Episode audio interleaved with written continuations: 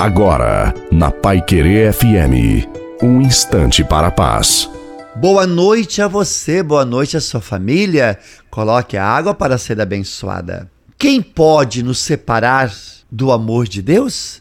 Estou convencido que nada poderá nos separar do seu amor. Por isso, tenha cuidado com o que você fala durante os tempos difíceis, pois as suas palavras podem te afetar. Elas podem te fortalecer ou te enfraquecer, dependendo das palavras. Fé e esperança são atitudes que ajudam nesses momentos. Precisamos e dependemos do auxílio do Senhor. Confie em Deus e pare de querer fazer do seu jeito, da sua maneira. Deixa Deus agir na sua vida. A sua parte é continuar orando, confiando e perseverando.